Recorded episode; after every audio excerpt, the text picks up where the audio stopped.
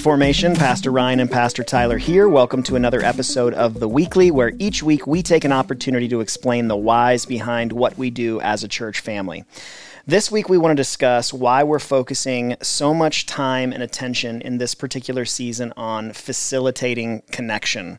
So, as long as people are current with this podcast, I'm currently doing this series, A Coal in the Fire, that's all mm-hmm. about formative friendship. We are a few days away from our first family night of the year. We just have a lot of emphasis right now on connection. Yeah. And so I think the simplest way to break down, I don't think this will come as a huge shock, but in short, the reason we're putting so much attention there is because so many people feel disconnected. Yeah.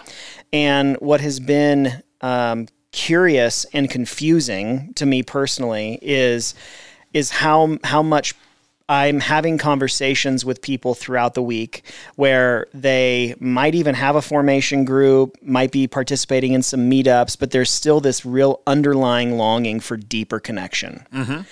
And so, like, even like we can be like sitting in a circle with a group of people and and sort of bemoaning feeling a lack of connection, which is just an it's an it, like it's this interesting place that we're in and i think it's much i don't think this has anything to do just with our church i think it's a cultural thing Sure. that's taking place Oh, yeah. where just as a culture people are really struggling to feel meaningfully connected Yeah. Absolutely. And I think, I mean, even thinking about like the environments people are in, I just, yeah, I think that people don't really understand how to like turn the engine over um, or to like get it started or something. And so I think that it's just easier to like reflect on like man I, i'm i just am feeling so disconnected than either you know i think having the like whether it be courage you know if it's fear that holds you back or just like a, a lack of understanding but instead of like really figuring out what it might look like to get connected again mm-hmm. it's just something that it's almost like that analysis paralysis. Everyone mm-hmm. is just in this place of like all I know is that I feel disconnected and I don't know what to do about Yeah. it. And I think I think something that I would say is well, I think something that complicates it is um, I th- I know that some people are just like so they could never hear the word COVID again and be okay. Yeah. Um, I think it's really important to keep front of mind how sizable of an issue like that Yep. and, and an experience that was in our lives and that it excuse me it had an effect on people that we are still really understanding. Yeah. And and again, this is like a, a cultural thing, but like as anecdotally, like I had a conversation with a person in our church last week who said, um, you know, prior to COVID, I was super sociable and, you know, hanging out and doing fine. And then since COVID, I've just had an immense amount of social anxiety. Yeah. And even despite longing to experience deeper connection, is really struggling to like take the steps necessary to do it. So I do think, even as we, you know, for a few minutes talk about some of the ways that we're working to help facilitate connection, I think one thing I would really encourage people in is if if you you know are struggling to feel connected to your spouse or close friends or you are participating you know on the regular in these environments that Yeah. that should be fostering connection and you're still not feeling connected it's probably really worth like sitting with that for a while and Yeah. like trying to get to the bottom think about that mm-hmm. you know come and have a conversation with me so we could maybe do some spiritual direction around it maybe therapy would like but just really understanding what has what has happened inside of me and i would say Sure. the, the people i would encourage the most is like those of you who feel like covid impacted you the least Yeah. should be the most suspect of Sure. just like but did it like Yeah. did anyone really come out of this unscathed maybe Yeah. you are a part of the privileged few Yeah. but i really i'm not certain that anyone can go through what we went through as a culture and come out the other end completely unscathed Well, yeah, through as we went through as an entire globe. a globe yeah I mean, that just is, you know, there's things that happen, or you see things, awful things on the news that happen, you know, the war in the Ukraine or different things like that. And you want to like feel connected to that, Mm-hmm. but it's so far away and it's really hard to keep front of mind. This was front of mind For everyone. for every single person. right and and that's just I don't know how many things in the world are ever like that. Right. That that drastically impact everybody. Right. I don't think there was, to my knowledge, there was no like remote island or anything that didn't somehow get it on there. Um, and I'm sure there's somewhere, but so far I'm unaware of it. And it seems like that would be a great news story Right. that I have not seen. Right. So, yeah. So I just think that, uh, I think that recognizing it and, and even for myself, like, um, I've been really excited with the, uh, the condo that I purchased Mm-hmm. and it's got, you know, before, um, I had seating for two Right. and that included me. Yeah. And so if I invited over like a couple, I would like stand in front of the dishwasher in Mm-hmm. order to like eat while they ate. So it was not real conducive. awesome. If you didn't get invited over to my previous apartment, I'm sorry. And you would have had to take turns sitting. Yeah. Pretty much is basically the deal. But even even in a place now that I love, I purchased for the ability to be able to um uh Host and host have people people, over, over, yeah. all of that kind of stuff.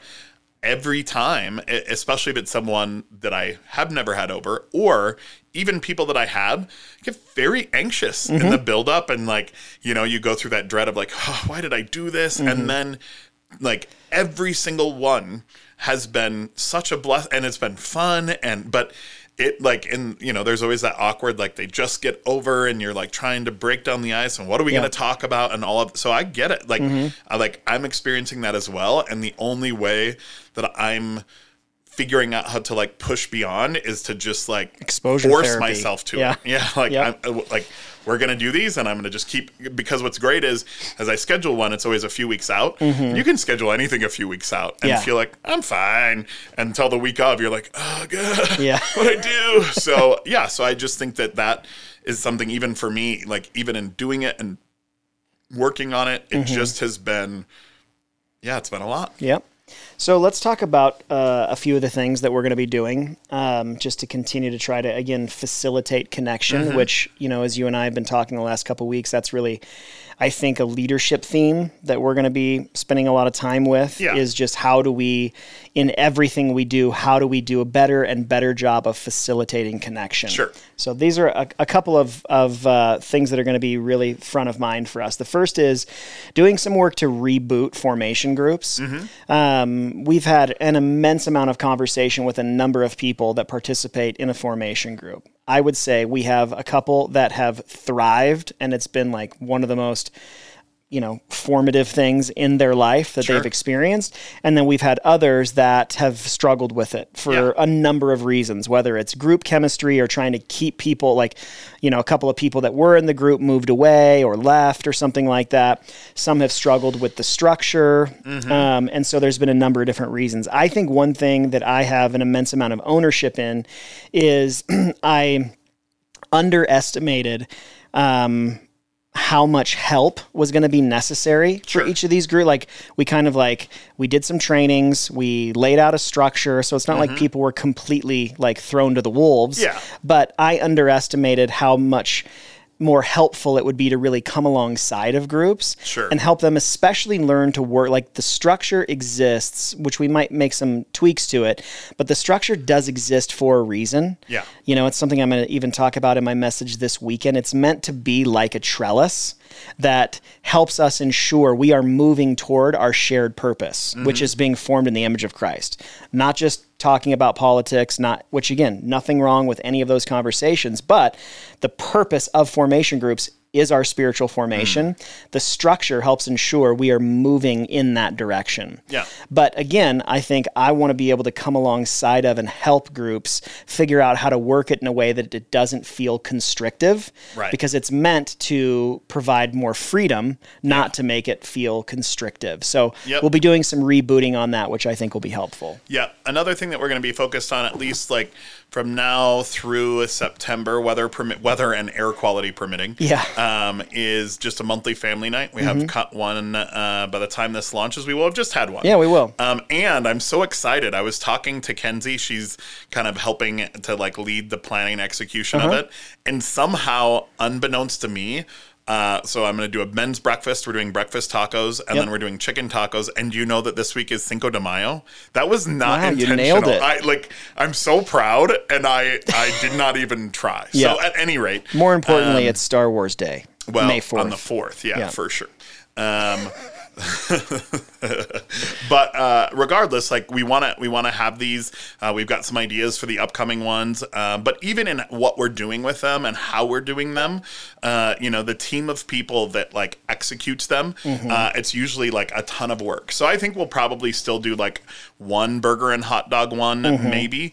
Uh, but we're also going to try to do some like uh, chicken tacos or pulled pork or some things that get, can be prepared ahead of time so that the uh, work required to execute them is not so consuming of the people there and that they have the ability to engage. And even as we've been working on it, so here's an example. Um, uh, previously, uh, it would have been something where, like, um, ahead of time, I would have made some things at my place. Kenzie would have done some at hers. We've got a few other people that uh, are kind of regulars in helping out, and they would have done something. We would have come together on Sunday, like put it all together and gone there and like set everything up. And even this, like uh, on Saturday afternoon, like everyone who's helping is going to come to my place and we're going to like do all the prep together. And like I told Kenzie today, I'm going to make a picture of margaritas and like Fun. even the uh, prep, we're working really hard to be cognizant of Making that about um, connection. Yeah, even. it's about connection Yeah, because I good. think one of the things I think of, like even in things like getting people to help with the family night Mm-hmm. or the family night itself, like we're seeing something that I've never experienced Mm-hmm. before that I am so thrilled by, and that's that people seem to be signing up right away. Mm. Um, and before, I would have to send out 60 to 4,700 text messages Yeah. asking people sign up, sign up, sign up, and there'd still be a bunch of people that were late. And whether it be when we ask people to participate in the execution or we just say, like, here's an event, sign up for it. I mean, right now we've got 65 people coming to uh, the family night, and who knows how many more will come by the time that we do send out a few text messages. But I think what I'm taking away from that, whether it be the family night or these other things that we're talking about, is that what people are communicating, even in that behavior, is that previously we would have approached these things with the desire to like have as little ask as po- you know like we, we're not trying to steal a ton of time. We're not trying to steal a ton of energy. Like we want to do this to get us together but then like go about your way. Um, and what i feel like we're is being communicated is people are more interested in like getting together and spending the afternoon doing prep because it also gives an opportunity to connect with one Yep, another that's good. And then the last thing for today is just we want to experience uh, experiment with more connection events. So something probably that's larger than a meetup, but smaller than a Sunday service. You Yeah. know, that's got a, maybe a, a specific focus and emphasis. For instance, one of the things we're kicking around is like a men's and or women's quarterly mm-hmm. event where we come here and maybe there's a you know contemplative piece or a little bit of like direction given not so much like a full sermon or seminar but a topic. And then we divide up into groups to be able to have some discussion about it stuff like that that i think just some events that are more specifically designed to help facilitate and foster connection. Yeah. um, because to your point we have just more and more evidence that there's a real deep longing inside of us. So um, one thing that i would ask is that if you're listening and you have idea like we we're in in no uh, way desiring to sit here in this podcast room and come up with all the ideas for how to help our church connect. So I, I would say one of the things that we welcome is ideas from within our community. So I would encourage people to continue to think about meetups, you know, hosting meetups, creating your own environment to help foster connection and facilitate connection. and and I would just like especially if you look at the meetup list, the calendar, and you don't see something that like really appeals to you, maybe think about what would I like to do? Sure. With. I asked somebody that the other day that was struggling with this. Yeah. And I just said, "Well, what what would you what sounds enjoyable to you to do with another group of people?" And Sure. they, they had a couple ideas. I was like, "Cool. Schedule a meetup." And couple, if you get a couple people to come do that, that's great. Yep. So any ideas, any meetups, just let's keep creating as many environments and avenues as possible for people to connect. Totally. So thank you so much for listening to this edition of the weekly. As always, if there is something that you'd like to better understand the why behind, send us that question at info at formationslc.com. And until next week, we love you, we're praying for you, and we'll see you Sunday.